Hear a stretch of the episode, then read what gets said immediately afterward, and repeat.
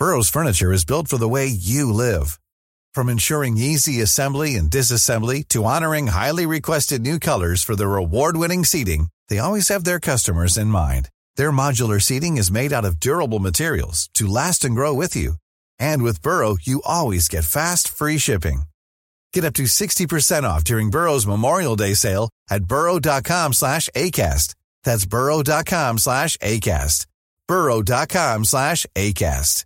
Mom deserves the best, and there's no better place to shop for Mother's Day than Whole Foods Market. They're your destination for unbeatable savings, from premium gifts to show-stopping flowers and irresistible desserts. Start by saving 33% with Prime on all body care and candles. Then get a 15-stem bunch of tulips for just $9.99 each with Prime. Round out Mom's menu with festive rosé, irresistible berry chantilly cake, and more special treats. Come celebrate Mother's Day at Whole Foods Market. Hi, this is Marion Bartoli. I'm Mats Wilander. This is Mary Carillo. I'm Stan Wawrinka. I'm Lleyton Hewitt. I'm Andy Murray. This is Yannick Noah. Hi, this is Henrietta Bradshaw from Godalming, and you're listening to the Totally Brilliant Tennis Podcast.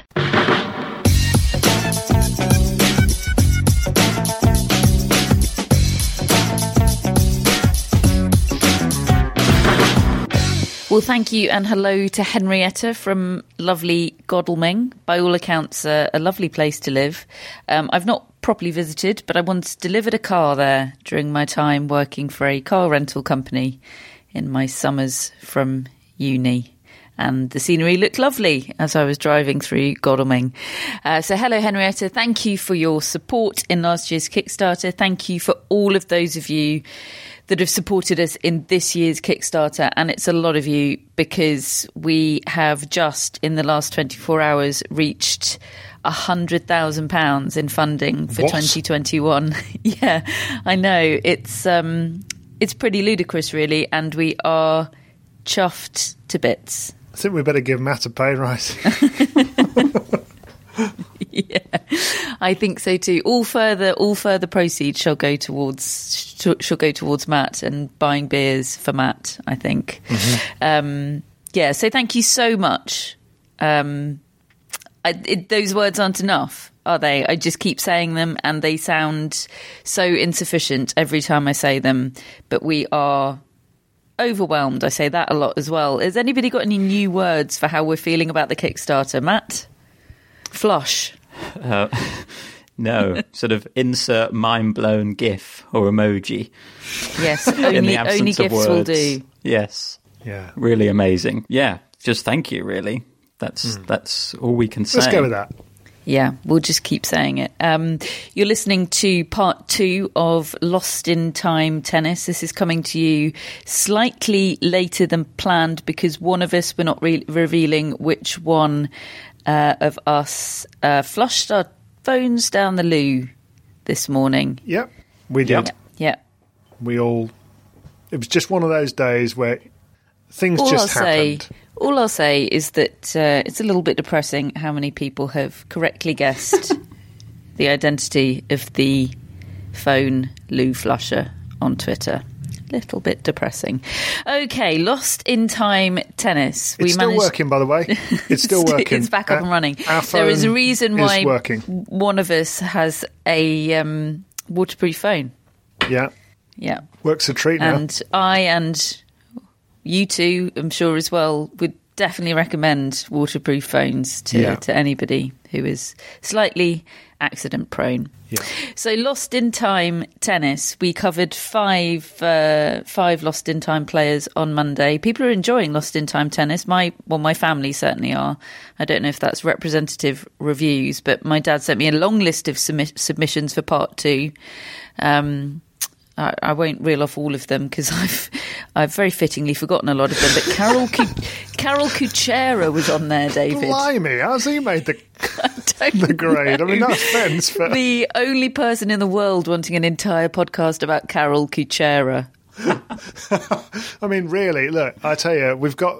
I'm, I'm going to go right, right ahead and just tell you at least that Milos, Miroslav Mecir is on the list, who really should be going ahead of Karol Kucera, who was known as the Little Cat, because he's the same nationality and playing style and was coached by the Big Cat, Miroslav Mecir. uh, wasn't Karol Kucera your sort of ATP comms era? Yeah, oh yeah, yeah. He was a he was a lovely player. Got any Uh, stories just to keep my dad happy?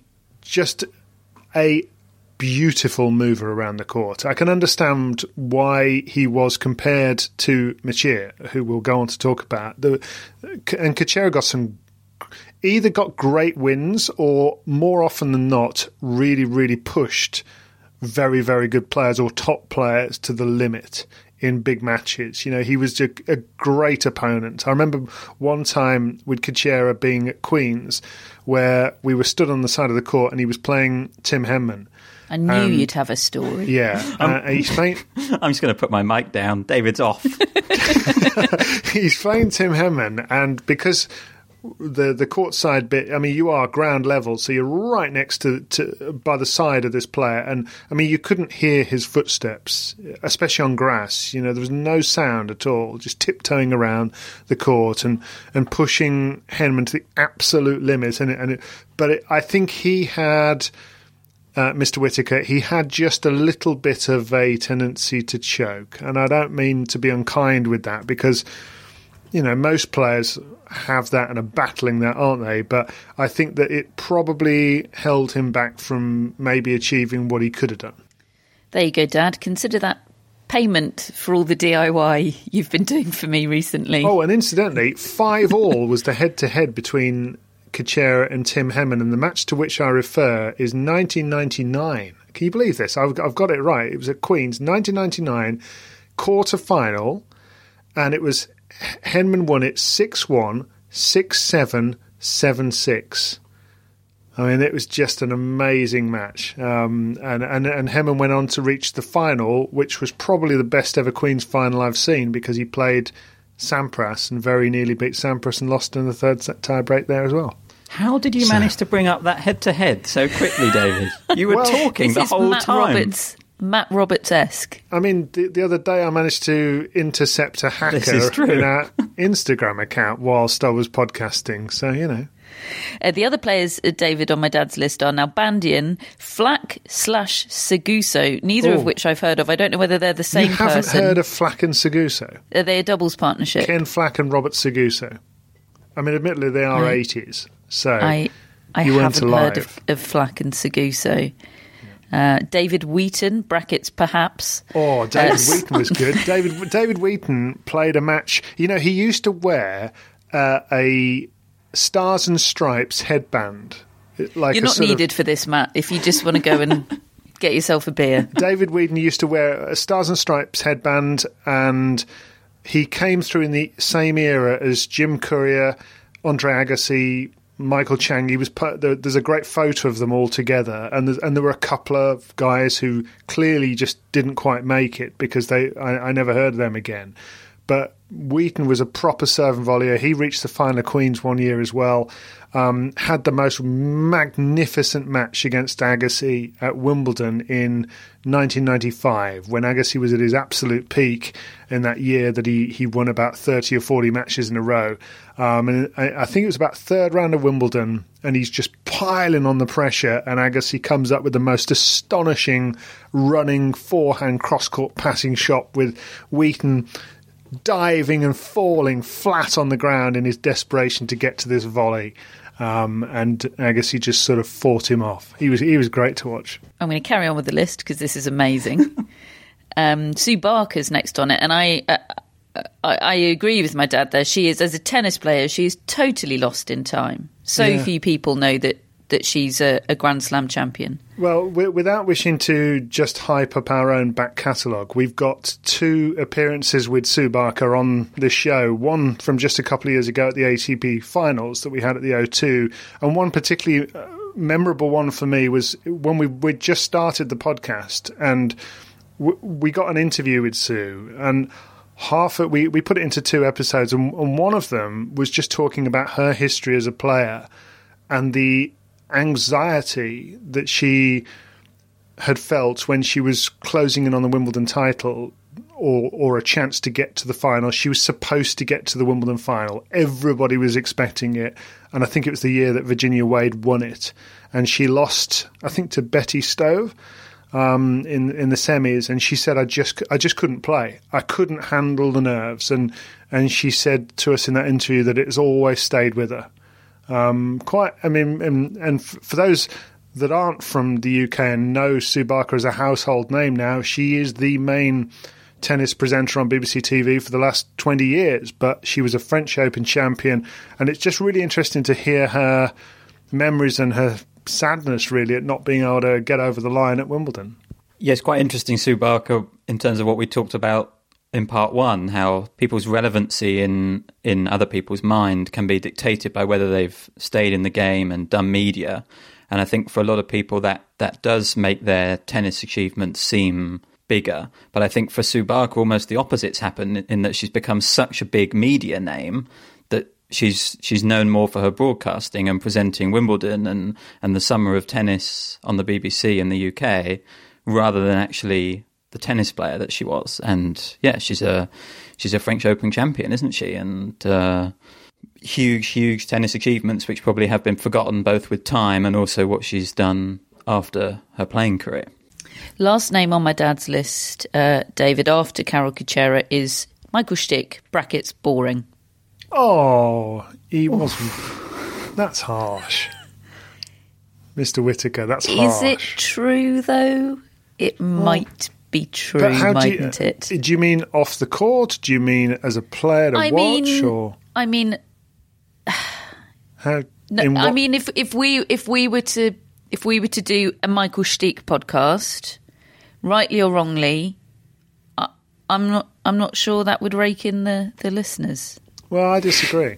Uh, he was very much somebody I was thinking about including on this list. He was on the long list. Yeah, He um, was. He was uh, one of the most beautiful players to watch. I felt in terms of just style. You watch his service motion, and you, you can't believe a player can serve in a manner that's as languid and relaxed looking as he looks like. He looks like the player that's rolling his arm over in the knock-up just just to loosen up. Not proper serves, just rolling his arm over, and then you realise the ball has gone off the strings at 130 miles an hour. He was a, a, an incredible talent, um, single-handed backhand, great backhand he had. Bit of a they use. I mean, I don't know the technicalities that well, but he used to have a little bit of a wristy forehand, which I think used to let him down a bit. But just a proper serve and volley, could ju- just a natural tennis player. Um, but he was spiky. I mean, you know, I, I I got to know him quite well at BBC Radio because he covered Wimbledon for a number of years and ended up getting on really well with him. But he's a spiky character. He fights his corner, and he ended up getting on into lots of awkward rows with officialdom and.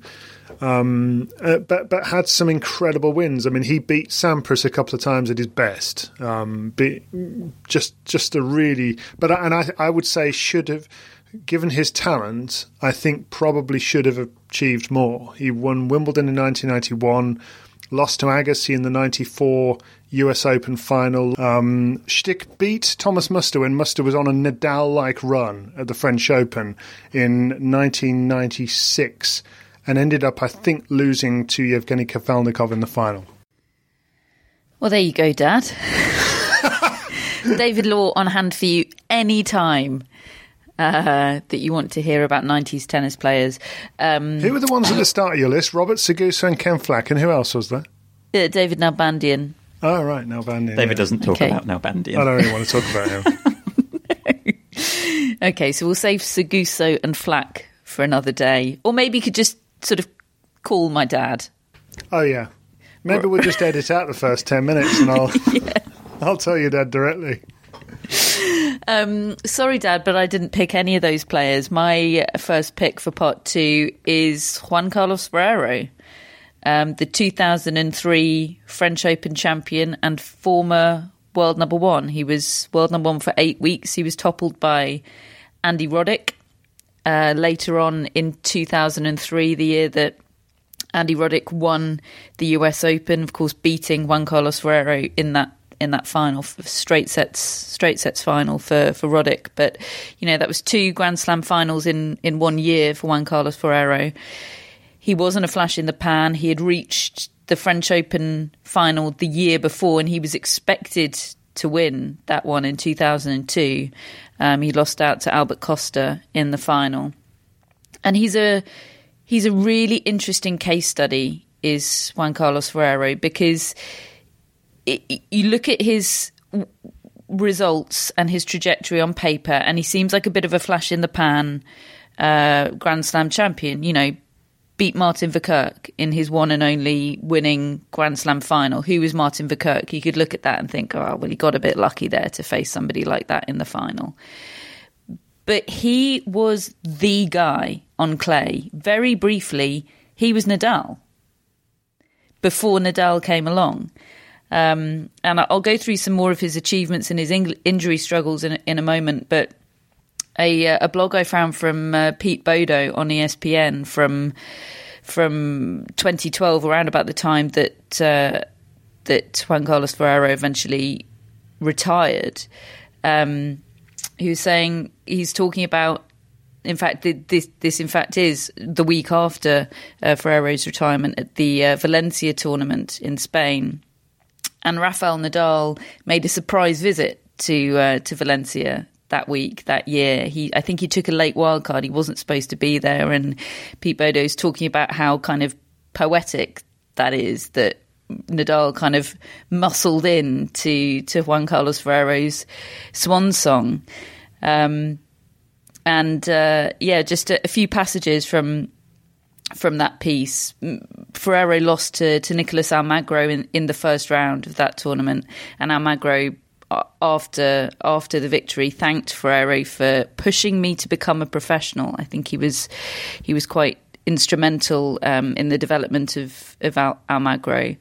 Um, but Pete Bodo describes Juan Carlos Ferrero as a human tipping point, ushering in the era of Spanish domination on the tour and in Davis Cup competition. He paid dearly for that role too, which is where Nadal enters the conversation when Ferrero, lean, energetic, and so swift that he was affectionately dubbed El Mosquito. I won't. I won't translate that for you. Won Monte Carlo and Roland Garros in 2003. He was widely viewed as a player who could potentially dominate the game. He was better than and different from Moya, less powerful perhaps, but more nimble and blessed with a lot more natural drive and gusto. Although Ferrero was best on clay, his aggressive ground game translated well to hard courts. And of course, he he was runner up at the US Open in, in 2003.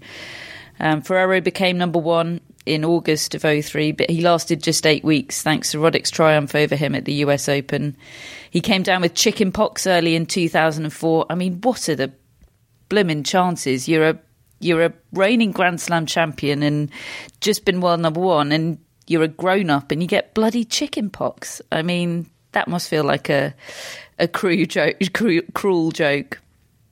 Um, uh, so he came back down with chickenpox early in 2004. Then, after a month long layoff, he injured his ribs and right racket wrist in a fall during practice. Inadequately prepared for the defence of his French Open title, Ferrero lost in straight sets in the second round to, to, to number 77 in the world, Igor Andreev. And at the same time, Rafael Nadal was on the cusp of a breakout delayed by injury problems of his own. Now, of course, that 2004 French Open, Ferrero was a bit of an unknown quantity because of injury, but was kind of the the favourite to win it. It ended up being won by Gaston Gaudio, and that turned out to be his last chance because after that there was Nadal, and there has only been Nadal. You know, barring a, a couple of of, of absolutely great players that have muscled their way in, it has it has been Nadal. And he's closed the door on everybody else, and an illustration of that is that in December 2000, Ferrero, who was who was 20 years old at the time, not a Grand Slam champion or Grand Slam finalist, he clinched the Davis Cup for Spain with a win over Lleyton Hewitt. Um, and then in 2004, the year after he was a Grand Slam champion at this stage, he's been world number one.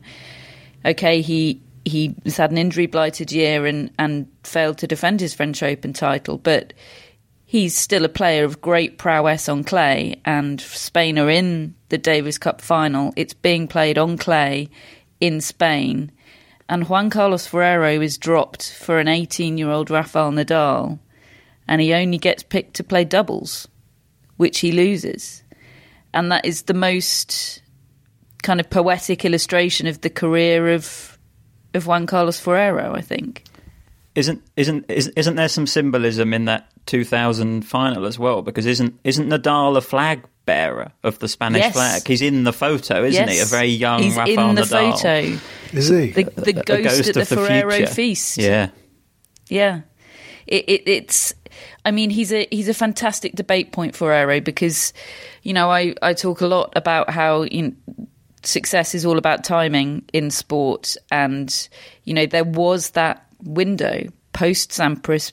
Pre Federer, when nobody dominated and there were opportunities, I think there's going to be another window quite like that in in a few years, maybe even sooner than that. You had Lleyton Hewitt coming along and being utterly dominant, dominant Juan Carlos Ferrero um, and Andy Roddick, and then along comes Nadal and Federer, and the door is slammed in everybody's face. Would Juan Carlos Ferrero still have faded in the same way had he not had that onslaught of injuries? He finished 2003 ranked number three in the world, and he would never again finish inside even the world's top 15. Now, did his game just go completely out of fashion, particularly on clay, due to the way that Rafael Nadal changed the game? Or was he just lucky that what was required to win Grand Slam titles and be world number one dipped for that period in time? I, I would feel because I, I lived through all of his career. I remember him coming on the tour when I was still at the ATP. So I remember the He was a new balls, please, wasn't he? yes, oh yeah, uh, the New Balls Please was a, a marketing campaign from the ATP in which they lined up all of the young up and coming players of the day. It was the next gen of the day.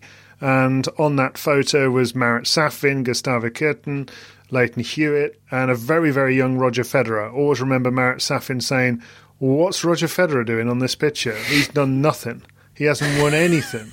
and you know he says I've won I've won, I won the US Open in 2000 Gus- Guga's won a, a Grand Slam what's he doing on the photo and um, you'd got Ferrero who was very very much on that as part of that group and regarded as the movement part of the movement as my colleague said when he lost the 2002 French Open final to Albert Costa. Not good for the movement he said.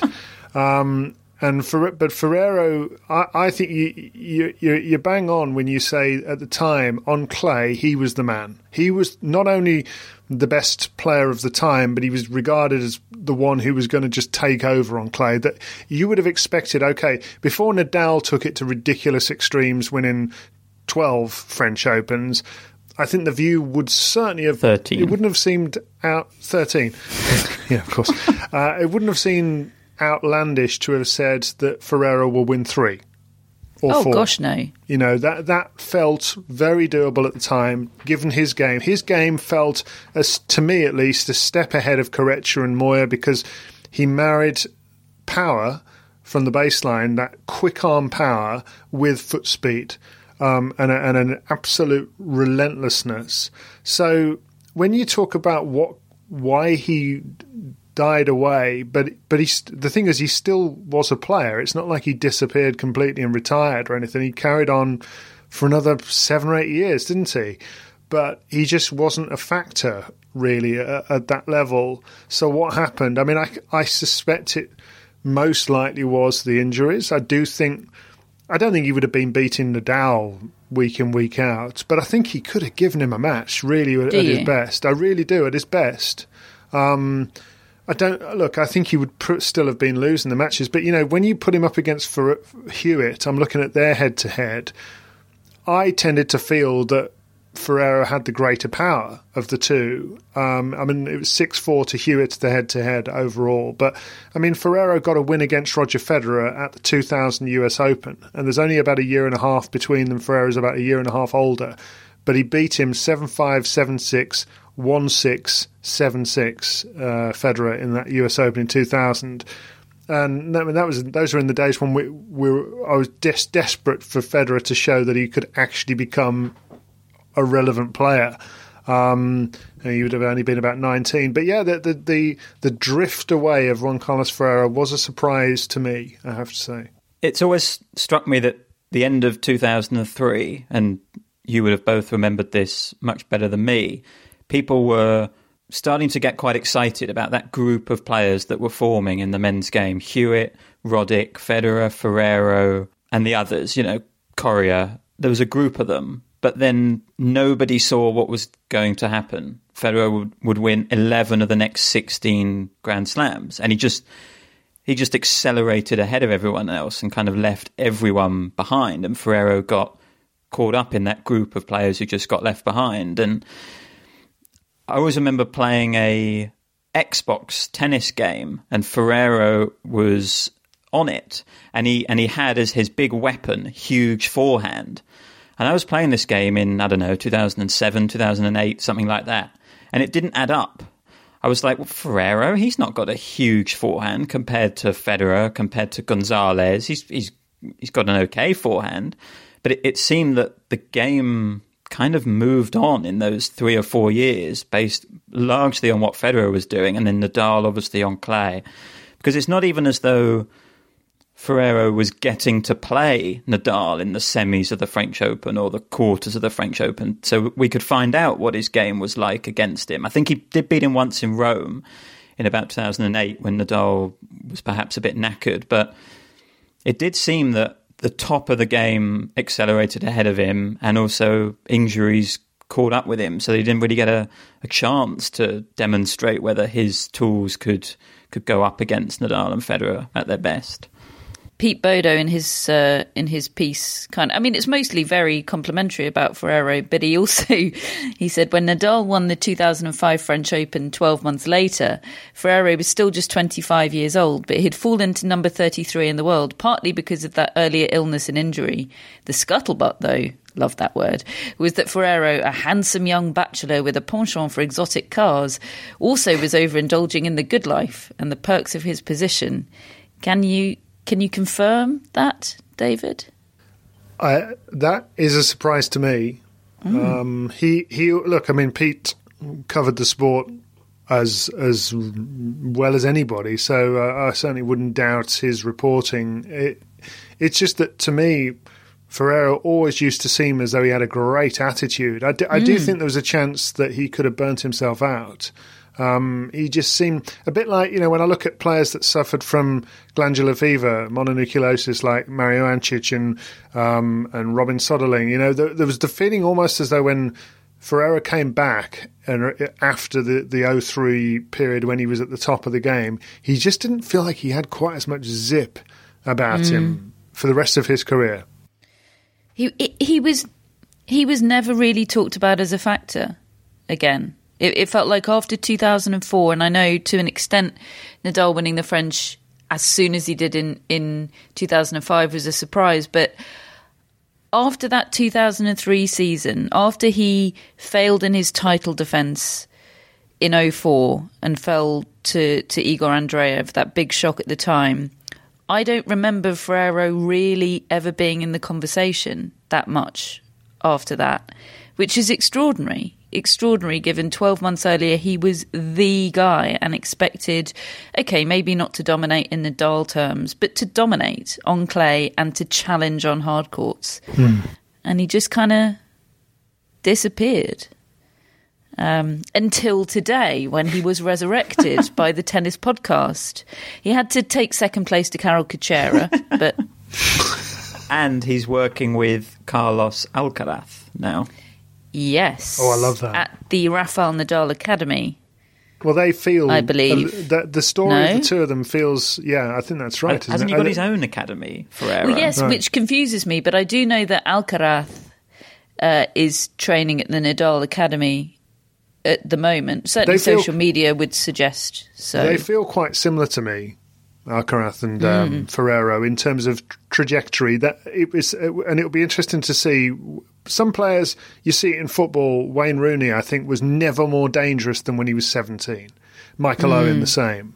You know, and sometimes they get to a certain age and injuries take it out of them, and or they it. There are prodigies, aren't there? And um, and and I would say Ferrero probably was one of those. Really awful to peak at seventeen. Isn't that really sad? I mean, I was the Just the concept of that is really mm. sad. okay. Well, I'll, t- I'll take some heart from that because I'm the utter opposite. David is waiting to peak. I was so far from my peak at 17. I don't even know what my peak is, but I mean, I know it yeah, wasn't because it's yet to be yet to be discovered. David, keep ah. reaching. Oh, all right. Then. Apparently, we reach our sort of athletic peak at 19. Right. Well, yeah, I've never had one of those. But there are anomalies to every statistic, David. Be the Okay. anomaly. Since 2013, Bombas has donated over 100 million socks, underwear, and t-shirts to those facing homelessness.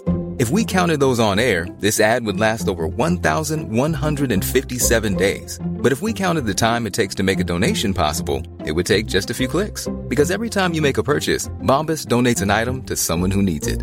Go to bombas.com slash ACAST and use code ACAST for 20% off your first purchase. That's bombas.com slash ACAST, code ACAST. Hey there, it's Michelle Norris. I'm host of a podcast called Your Mama's Kitchen. When I travel, I'm usually looking for a way to find a taste of home when I'm not at home. And one of the things I love to do when I am at home is entertain. And Airbnb allows me to do that. When I was in California recently, I rented a house that had a great kitchen. And when we were sitting around the table, we're all thinking, we're in someone else's house. Someone could be in all of our homes as well. If you have a home, but you're not always at home, you have an Airbnb. Your home might be worth more than you think. Find out how much at airbnb.com/slash host. Hello, Tennis Podcast listeners. David here. Now, you might know that I love a bit of cooking, and I think I'm quite good at it. But if I'm honest, even I get fed up trying to work out what to do every night. That's where Home Chef comes in. Being able to put together a delicious meal without the long prep and the cook times, well, that's pretty cool. Home Chef provides fresh ingredients and chef designed recipes conveniently delivered to your doorstep to simplify your cooking experience. They have over 30 options a week and serve a variety of dietary needs, so you don't have to worry about what to make ahead of time. Not only is it convenient, but it's economical too. Home Chef customers save an average of $86 per month on groceries.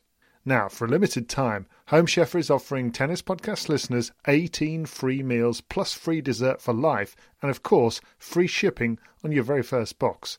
Go to homechef.com slash tennis.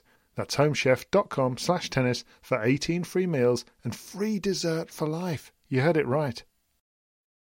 Who would like to go next? Matt's going next.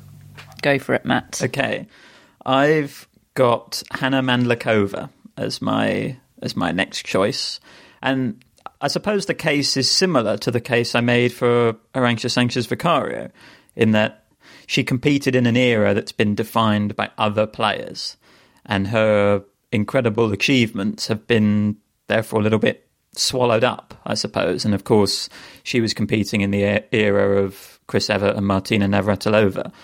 Um, but I think even when you think of that era, there might be other players that come to mind ahead of Mandlikova. Probably Pam Shriver, Tracy Austin, Gabriela Sabatini might might all be more household names.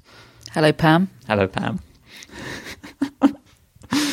um, and what what really struck me about this was when we covered the 1986 Fed Cup final. We did a tennis relived, and that was Martina Navratilova going back to Czechoslovakia but competing for the USA.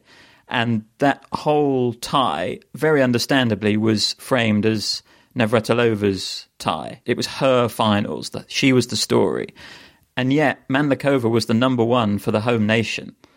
And I just think that was a perfect symbolic moment of how, no matter how good she was, she couldn't compete with Navratilova and Chris Evert in terms of in terms of attention, really. And I think I think because of that, her achievements are a little bit forgotten in tennis. Um, before this year, I honestly don't think I would have been able to tell you that Mandlikova won four Grand Slam singles titles. I, I knew she was kind of the third player of that era and that she competed and did manage to beat Evert and Navratilova quite a lot of times, more than other players. But she won four titles herself. The first age 17 at the 1980 Australian Open. She also won Roland Garros. She also won US Open in 1985 when she beat Evert and Navratilova back to back in the semi-finals and final. And then she won the Australian Open again in 1987. So she won three of the four slams. She reached the Wimbledon final twice, meaning she was just a match away from the career Grand Slam. And she had this success on all surfaces. Um, I went on the Hall of Fame website, and they really frame her as a forgotten champion in, in that era of Evert and Navratilova. But they had this line that she's one of just six women to have won a Grand Slam on all three surfaces.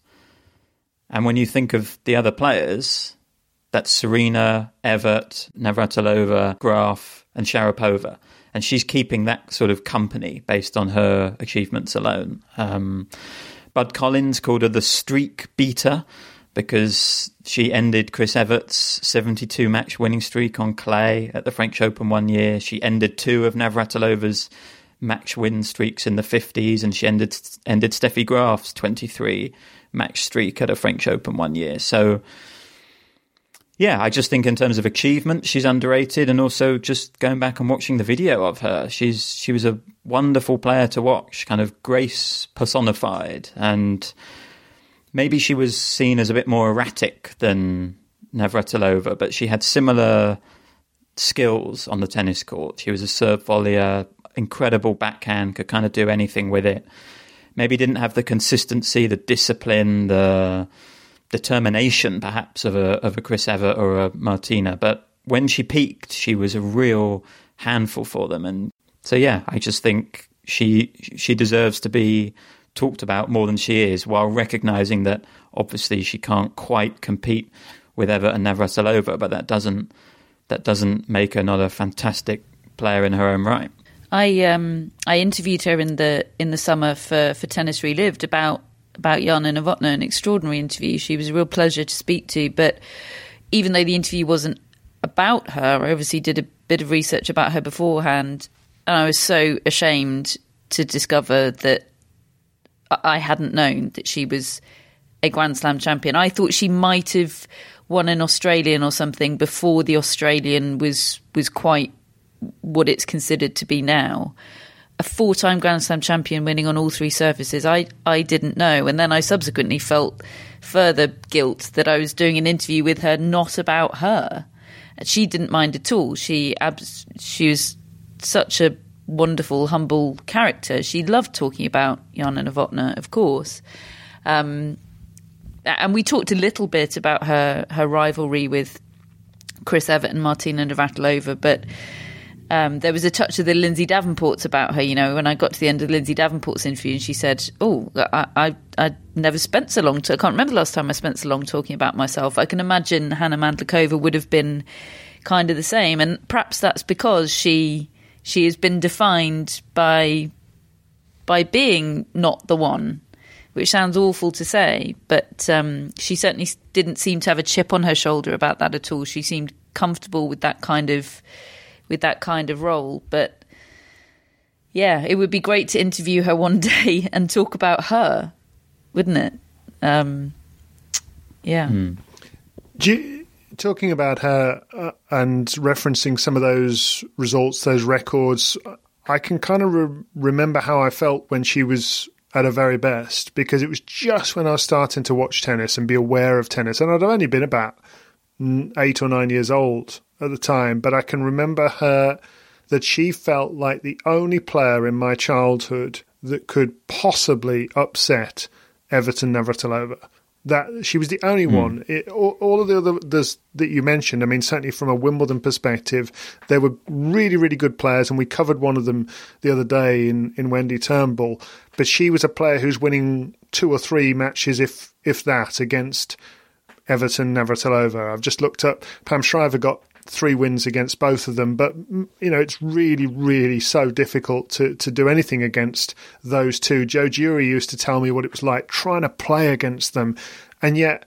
Mandlikova has got eight wins against Evert and nine wins against Navratilova. Now she she lost more than she won. She you know, sort of three or four to one ratio, but she still, at some really massive tournaments, Grand Slams, she managed to get wins against them. And until Graf came along, I felt in that era she was the only one. And, and I think that the stats do back that up. Mm. And I was reading that she maybe gained a little bit of a, of a reputation for being quite blunt and yeah. and maybe almost ungracious. But that was because she said things like, "I think I can beat Martina at my best. Yeah. I think I can beat her." And if she hadn't said that, she'd have been framed as a pushover, someone who didn't have the confidence to go up against Martina. She had to have that confidence. Well, she said those sort of things in the UK around Wimbledon, and they really got picked up by the British tabloids and put into headlines because mm. they're great lines, you know. And at a time when really nothing happened in the women's tournament until Evert played Navratilova in the final, she was kind of a breath of fresh air, really. Hmm. Really interesting. Really interesting. Yeah. So we'll put her on the interview list as somebody to speak to about her actual achievements and not about somebody else. Although I could have talked to her about Jana Novotná all day long. She was, she had some wonderful recollections, um, and, and yeah, a treat to speak to. And there is that wonderful thing that the only things Mandlikova didn't win, she won sort of through Jana Novotná in terms oh. of Wimbledon, and I think the Tour Finals were the two big big events missing from her own career Well, while she was coaching Novotná, Jana won those titles. So that was all kind of perfect. Oh, that's really lovely. Mm. Oh, follow that, David. Well, I can't. Uh, I, whenever I think back to our interviews over the summer, I think your one with Hana is the one that touches me probably more than any of the others. Because I mean obviously the, the the story is so tragic as well as being uplifting in so many ways, the Novotná story, that really does bring a lump to my th- throat thinking about the way Mandlikova spoke about Novotná and, and both as a person and, and what her successes meant to her. So, no, I can't do much to follow that story with all due respect to Miroslav Mecir, but I'm at least going to try to um, bring him to properly to your attention because I think he, he is the almost the definition of of a player that is lost in time and that we are doing this series for because I think when you just look at records, he really doesn't stand out. He didn't win a Grand Slam title in his career. And he did win Olympic gold. And there were a number of players that had their moment at the Olympics, and we covered many of them uh, in our relived series during the summer. But I mean, you think of players like Elena Dementieva and Nicolas Massu. He wasn't like them. He was a contender. Okay, Dementieva had some moments, but Mecir frightened the living daylights out of some of the best players in the world ever. Um, talking about Mats Wilander, he had a winning record against Mats Wilander. I think seven four was his record against him. And when you hear Wilander talk about Mecir, he does so partly in reverence to him and partly out of fear. As uh, you can tell, the the that he gave him the collywobbles as a, as an opponent. He didn't know what to do with him, and his view very much was if if Mecir is on his game, we all know there's nothing we can do. And he spoke not about just himself, but about the the locker room as a whole. This is a guy that that when he was playing and when he was playing well, the rest of the players went out to watch. They went and watched his matches. And what was it that set him apart? I mean, I think as a game wise, I mean, it's it's a little bit too long ago for me to to re- remember it in in a detail that I could kind of relate to now. But it seemed as though he was the most balanced player of that generation. I, I, I struggle to think of players that that seemed as well balanced. Again, I use the expression to describe Kucera as not being able to hear his footsteps when he's moving around a grass court. Now, Mecir was like that, and probably more so. He was a better player. He was a better player than Kucera. Um, and he played at Wimbledon in 1988.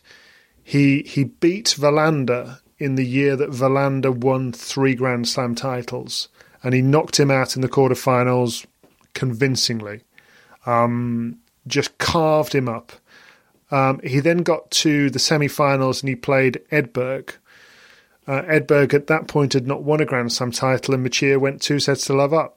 And I think the the view is that he really should have won. I mean, you know, from two sets to love up, you usually should have won, shouldn't you? But the, he was playing that well that for him not to win does raise question marks about him, and that seems to be from the reading I've done and the people that I've heard from his biggest problem. I mean, bear in mind, Mecir retired at the age of 26 because of a back injury. So maybe he would have had many more years left in him in which he could have got over the, the line if he'd have not had that those injuries. But he got himself into positions because of his incredible toolkit, his his weapons. He he had so much to to hurt people with, um, but his nerve, it would appear, would let him down.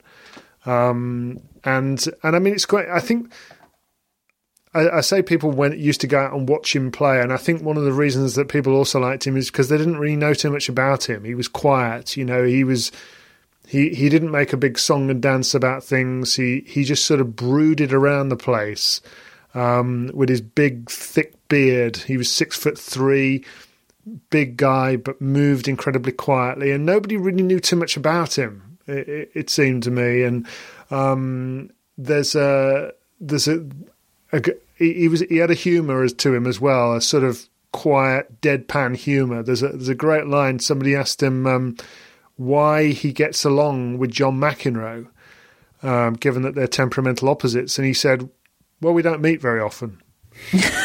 um, this was in uh, a, a big Sports Illustrated piece called "Big Cat on the Prowl" in April of 1987, um, and there's this great paragraph. It says he makes such pronouncements from behind a scruffy beard that gives him the, the uh, gives him the image of a beat poet. In interviews, he often half volleys questions with playful answers, um, as well as the McEnroe line. Uh, he he said this about himself: he's an avid fisherman, but when asked what kind of fish he most enjoyed catching, his answer was quick: Lendl. Oh, wow! Now, I should say his record against Lendl ain't very good. I didn't Lendl beat him in his two Grand Slam finals? Yeah, and comfortably as well. I mean, I think I find I I'd, I'd I don't I don't think I would quite like to go and watch them back because I think they were really one sided. But it seems as though Mecir in those biggest moments didn't really turn up, um, and and that's the difference. Lendl was half the player in some regards, skill set wise. Yes, he had a big forehand, but I mean, you know, he was a fairly mechanical player. Mecir wasn't like that at all, and yet when the when one of them learned how to win on the biggest stage, mm. and bear in mind Lendl had a lot of issues with that early on in his career, lost a load of Grand Slam finals, but he learned how to win. Mecir didn't. Uh, Mecir's done quite a bit of coaching since, and um, yeah, and and by the way, just as a final thing, when we talk about players that go out to watch others, when I think of Mecir, I also think of someone like Radwanska a little a player's player. There's a there's a kind of mystique about them. There's a, a they don't their results don't quite deserve the way they they get spoken about, but everybody knows. Everybody within the game feels like they know something about this person, and they put them on a pedestal. Hmm. It's quite I don't know what the word is. Ironic, I suppose, cruel, perhaps that whenever I've heard Mecir described, just like you have there, David, he's he's described as this incredible mover and someone who would expend kind of little energy, and yet his career was curtailed by injury at 26. That doesn't quite add up. You know, he's, he seems to be like the sort of anti Nadal, if you like. He's not sort of running himself into the ground every match. Yeah. Because he's smooth, and yet at 26, he can't move because of his back. Yeah, it's a, it's a, I mean, really, it's incredible that Nadal has managed to his body has coped. Um, by the way, just as a final one, Wilander in classic, uh, to, just to give an idea of how how much uh, Mecir was living rent free inside Wilander's head. Wilander once said that he's going to win twenty five Grand Slams. that's like that's like um, Tsitsipas and Felix Auger-Aliassime last year. Didn't he say that he's like the best player I've ever seen because he's beaten him twice? oh, that is amazing. Um, yeah, I remember when I was first on the Champions Tour, or in the early days, I remember doing an interview with Sergi Bruguera at uh, the Royal Albert Hall there, and I uh, wasn't very experienced, but Sergi was Sergi was an easy person for you to send me to interview David because he was so lovely. Um, and not at all intimidating. And I can't remember what I was supposed to be interviewing him about. Um, but one of the early questions was about who who his inspirations were, who his favourite tennis players were, and he just instantly said Miroslav Mecir. And he said it with this thick Spanish accent, and I didn't know who he was talking about, and I obviously didn't want to confess to not knowing who he was talking about, so I did. I did a big nod. Yeah, yeah, yeah, yeah.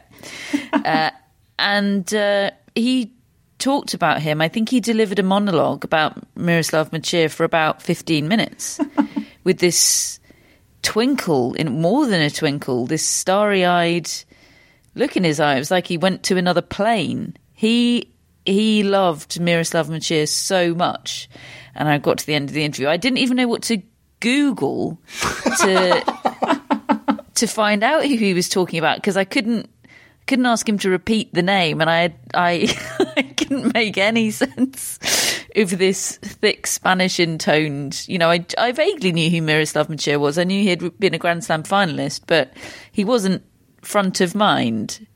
Um, and it, it, you know, it hit the cutting room floor. I think that interview because I'm not sure we could find a place on the um, Champions Tennis website for Sergio Bruguera talking about Miroslav Mecir. But 12 but years I, later. but I will always remember that look in, look in his eye. It was just wind him up and let him go. I love that. I love players talking about other players. Mm. Didn't he come up recently, Miroslav Mecir? Didn't Serena compare Sloane yes. Stevens to Miroslav Mecir at the US yes. Open? It that was yes. Hmm. What? For, in terms of smooth movement, I think was the comparison. Yeah. Yes. Oh, I like, like a actually. like a Rolls Royce. Yeah, that's how um, Simon describes Sloane Stevens. Maybe we could apply that to Miroslav Mecir as well. I think if Miroslav Mecir walked into my living room right now, I'm not sure I could confidently say that's Miroslav Mecir. Do, do you, Matt? If he walked into your if he bedroom? if he still looks like he did at the 1988 Seoul no, Olympics, then he yes. looks like he does now. No, however that might be. No, no, he's just not seen, is he?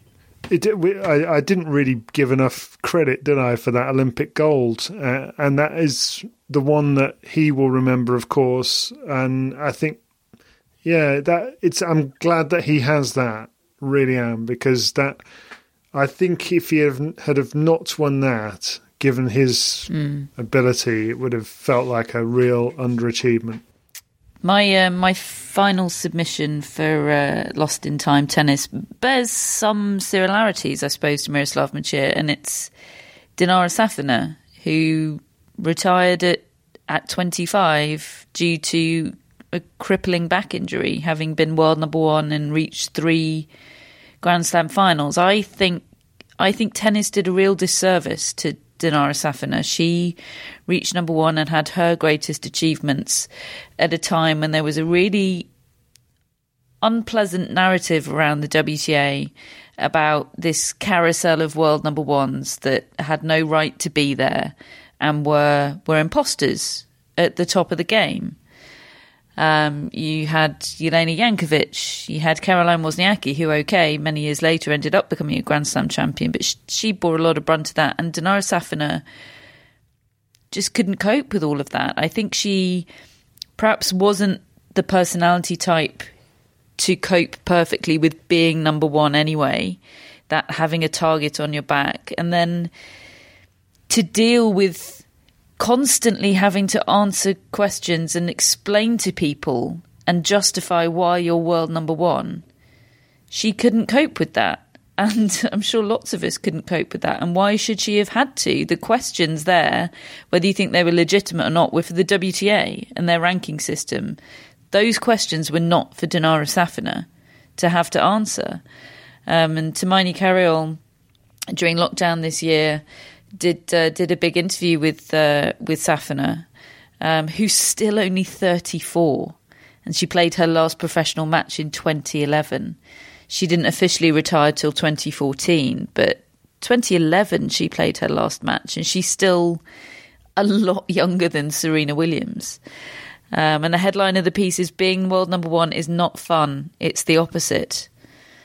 Um, and uh, when she beat when she beat Anna Kournikova in 2003, um, that was considered a big result because all the talk was about Anna Kournikova at the, at the time, and um, I suppose it was a little bit after peak Kournikova, but certainly nobody was talking about 16-year-old Dinara Safin. It's not like Marat Safin was at world number one and everyone was talking about his sister that was coming through. Like, do you remember when Novak Djokovic was first big and everyone said, "Oh, he's got a younger brother that's even better"? Do you remember that? Yes. Mm and uh, and uh, Richard Krajicek and Michaela Krajicek Nobody was saying that about Dinara Safina. It was some people knew he had a sister that played some tennis. Nobody was saying, "Oh, they're going to be brother and sister world number ones." She comes along, and she beats Anna Kournikova, and she's asked after the match what she wants from her career, and she replied, "The sport life is so short. I just want to enjoy it and not get injured." And she ended up not really enjoying it and getting injured and that makes me really sad. I remember speaking to to Marat Safin a few years ago at I think the French Open. He was playing a Legends event, and I was in one of those horrendous lineups, the sort of cattle type lineups of journalists, sort of grabbing former tennis players using all of my Champions Tour connections to try and get tennis players attention shamelessly, sort of hating myself and feeling like I need a wash afterwards for for many reasons, usually quite sweaty events. And uh, I did a an unbroadcastable interview with Marat Safin where his answer to his first question was uh, I don't watch much tennis, and everything from there was pretty much a moot point. Um, but he did say, I, I, can't remember how we came around to it. By this point, I was thinking, well, this isn't going to make it to air anyway, so we'll just have a chat. Um, and he talked about Dinara, and he, and um, he said, oh, she's she can't move, she can't walk, her back is that bad. I believe I believe she's had some some treatments now, and she's sort of able to live a a normalish life. But for a time there, I think post retirement, she was in in crippling pain. Um, and that's awful. You know, she had she had a great career. She won twelve titles. She won an Olympic silver, and she reached world number one and played three Grand Slam finals. And she she had the ability to to as as Tumaini puts it, bully top players. You know, really bully them, but a little bit like we were talking about with Mary Pierce on Monday. She could just blast them off the court, and okay, it was quite hit or miss. She relied on on purple patches, but you know she could take the racket out of great great players' hands, and she went through a period of being utterly dominant on clay, and she she probably ought to have won a Roland Garros. Of course, she reached the final, but but never won it. Um, but she used to get cripplingly nervous before the before the finals. You know, she didn't enjoy the pressure of being at the top.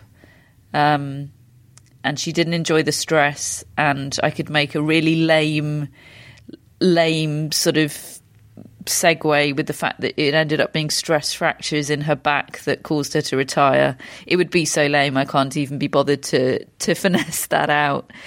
Um, but she said I couldn't handle my emotions and all these things. This is Tumaini as well, and for me that's why it was tough. Um, I always had a dream to be famous, to be number one, and all that. But then suddenly I felt so much pressure being there. I didn't expect that I would have this pressure. I thought it was going to be fun, you know. You become famous, you want number one, and everybody is happy. It's actually the opposite. Everyone wants to beat you.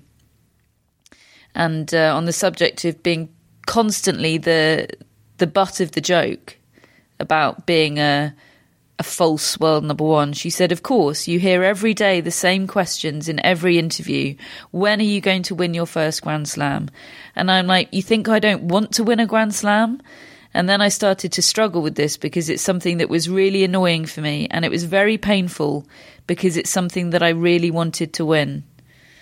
Um, and then the rest of the article talks about how by 2010 she described her back pain as like somebody stabbed a knife in your back. Um, and she was sort of constantly in a cycle of, of rehabbing just to try and be able to get back on the court again.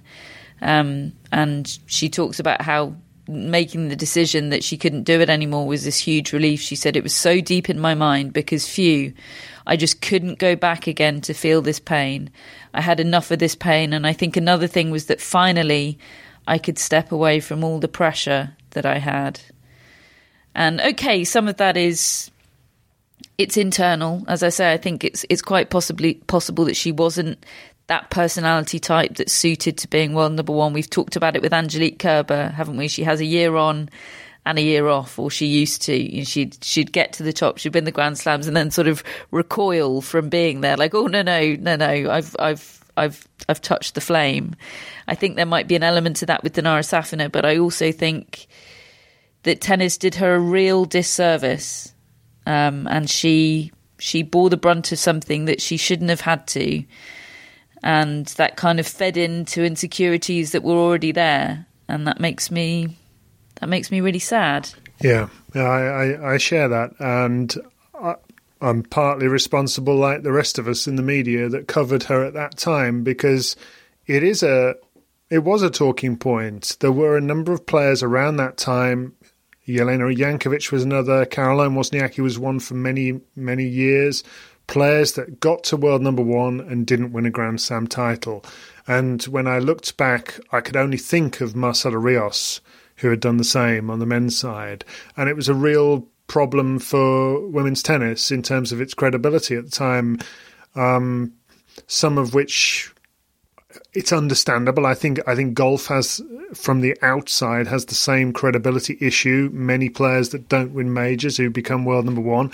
Now, uh, golf journalists just tell me I'm just not understanding the sport well enough and um, and how different it is in order to to appreciate that. And I think on at that time whilst I, I still feel look, the ultimate accolades are the Grand Slams. The ultimate achievements are the titles are the Grand Slams, and you don't really want a world number one who hasn't. It's all a ni- nice, neat narrative if the winner of a Grand Slam is also the world number one. That just works for you to explain it to people. But I do feel the way we reported it, and I'd include myself in it, was was harsh.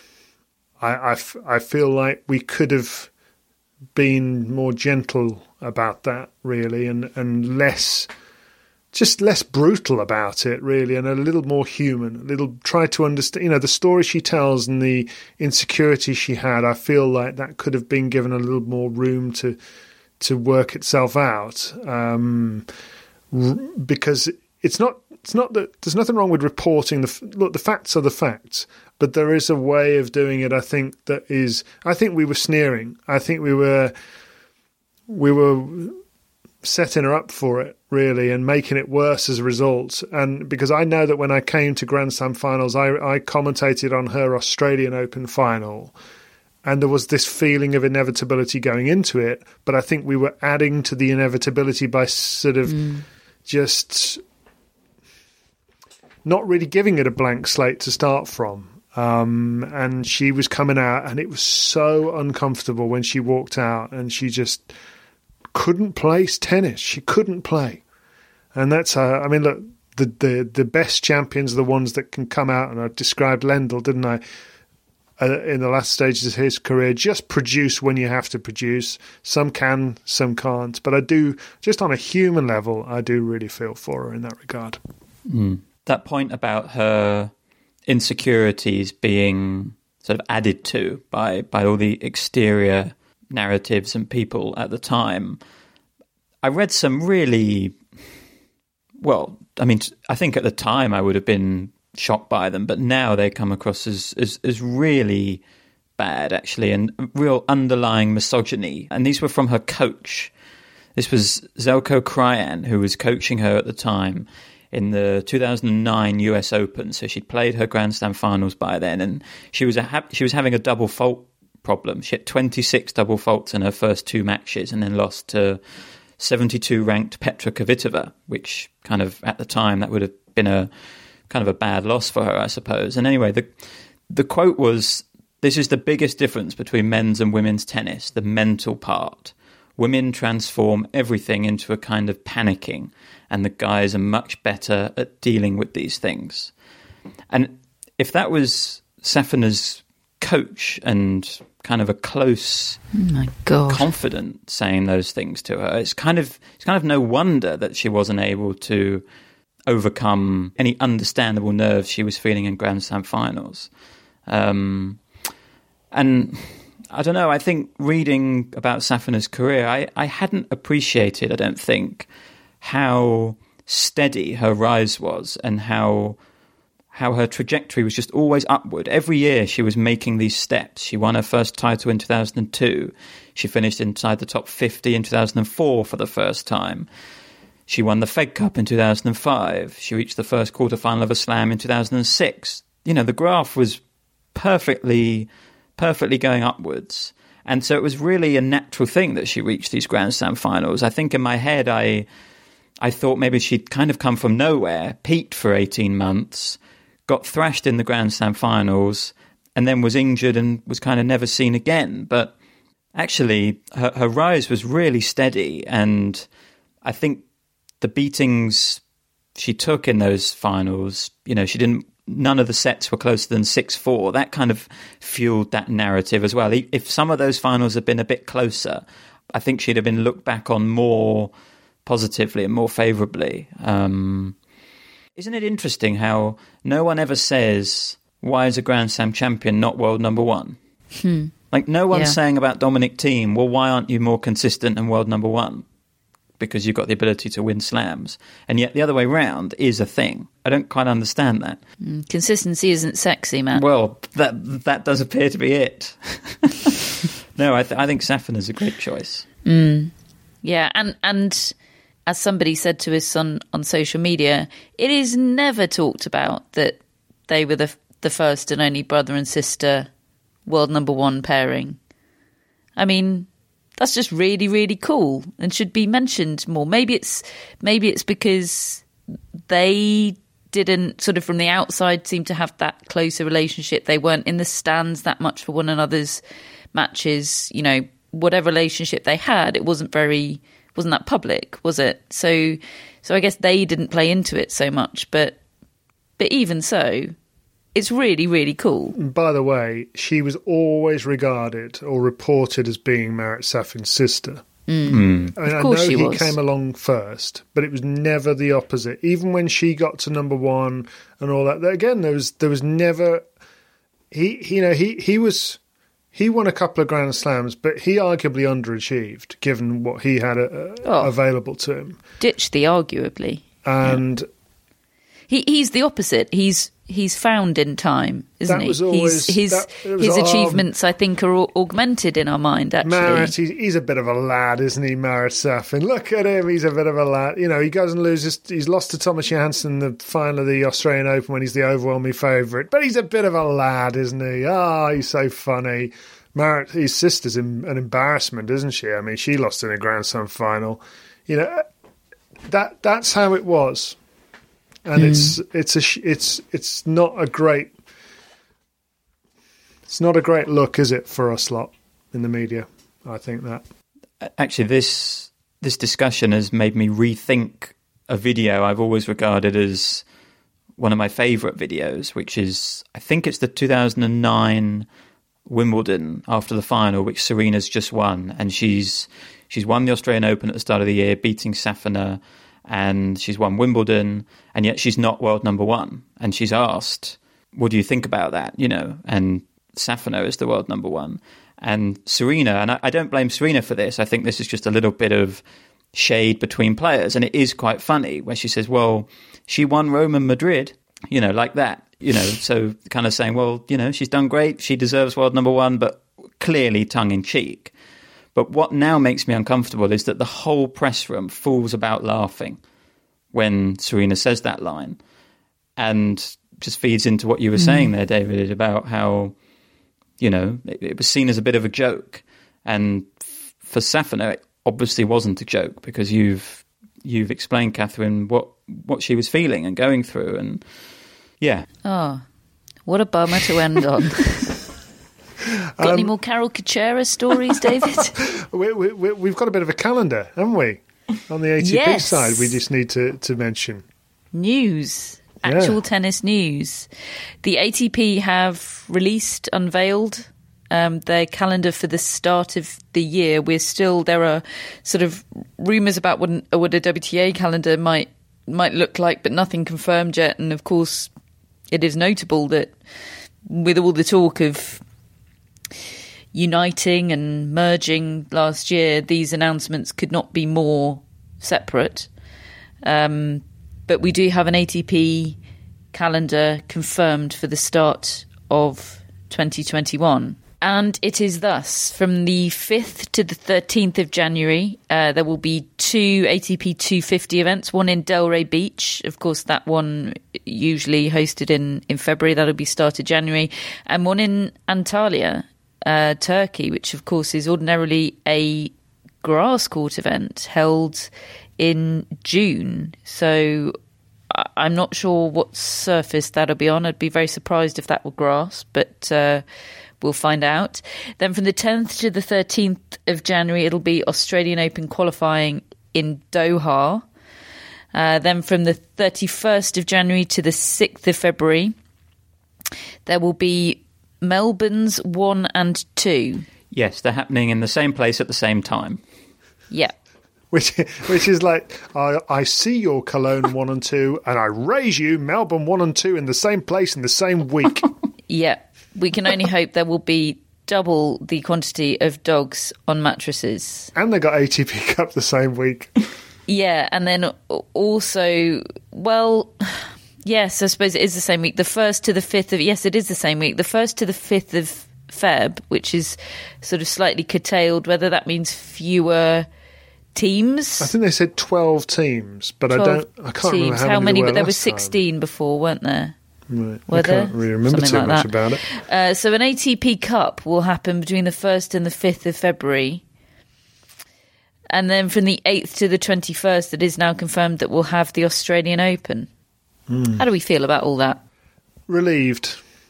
Relieved that they have found a solution, a set of solutions. It's really tough and it's not ideal, I'm sure. They've got to build in this two week quarantine for everybody where they have their five hours of practice a day and that's it, and the rest of the time in the hotel rooms.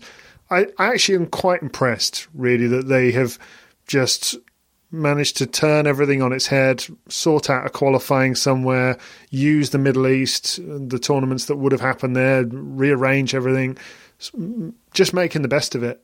The only thing you can do in this situation is make the best of it. And I actually think that they've done a, a really good job. I, I wish that they had come out at the same time as the WTA and done this as a one fully fledged reveal of everything that was going to happen. Uh, I just, I'm just sad about that. But uh, but as a, a logistical, practical set of solutions, I think they've done pretty much as well as they could.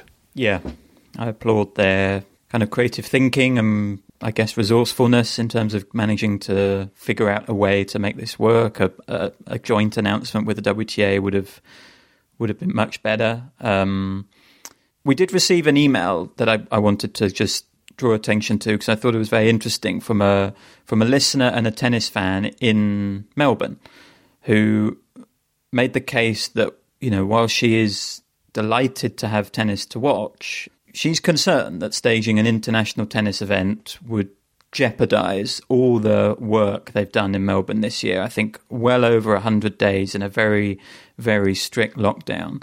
Um, she made a very good point, I thought, in terms of the way the bubble should be framed by the ATP and by Tennis Australia, in that she she said at the US Open the bubble was in large part about protecting the players from the virus. You know, they need to be in this bubble so that they don't get the virus and the tournament can go ahead. And she said, well, in Melbourne, the players arriving from all over the world, they are the risk. And the bubble should be about keeping them in. And people need to kind of make that mental adjustment, I think, and really realize the seriousness of keeping a proper bubble and not jeopardizing the work that's happened in Melbourne. And from what we're reading and hearing, the bubble is going to be even stricter than it was at the US Open. I think they're going to have people enforcing and policing it uh, even more than they had at the US Open. So I'm I'm confident that all the discussions that have taken place between Tennis Australia and and the government will be ensuring that it is safe. But I think that I thought that was an interesting point from someone in Melbourne who is directly affected by this event happening there. Very, very good point. point, and I think it it probably sums up a shift that a lot of people should or should have by now sort of experienced in how we treat COVID nineteen, which is you know to treat yourself as a as a vector mm. um, rather than to to consider it purely in uh, in selfish terms. Yeah. Okay. Well, tennis. Tennis is going to happen. I mean, that helps when you've got a tennis podcast. and the- people have given you a hundred thousand quid to make make it Yeah, for the next we've, year. we've always got But- Karol Kucera and David Wheaton. I haven't even started yet.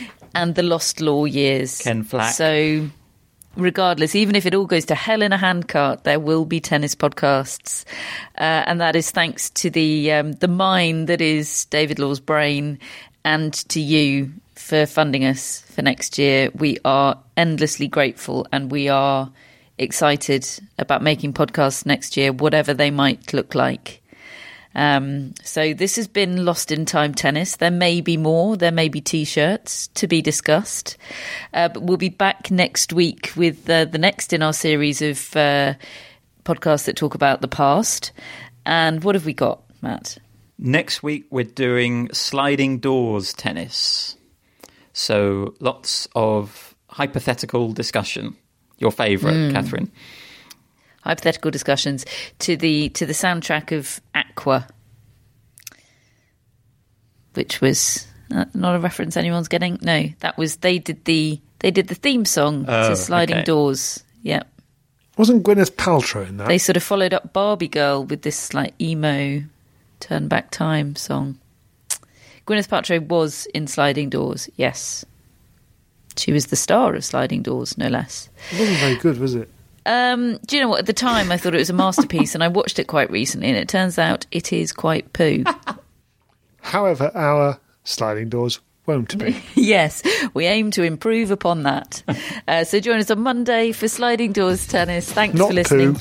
Thanks for thanks for supporting us, um, and we'll see you on Monday.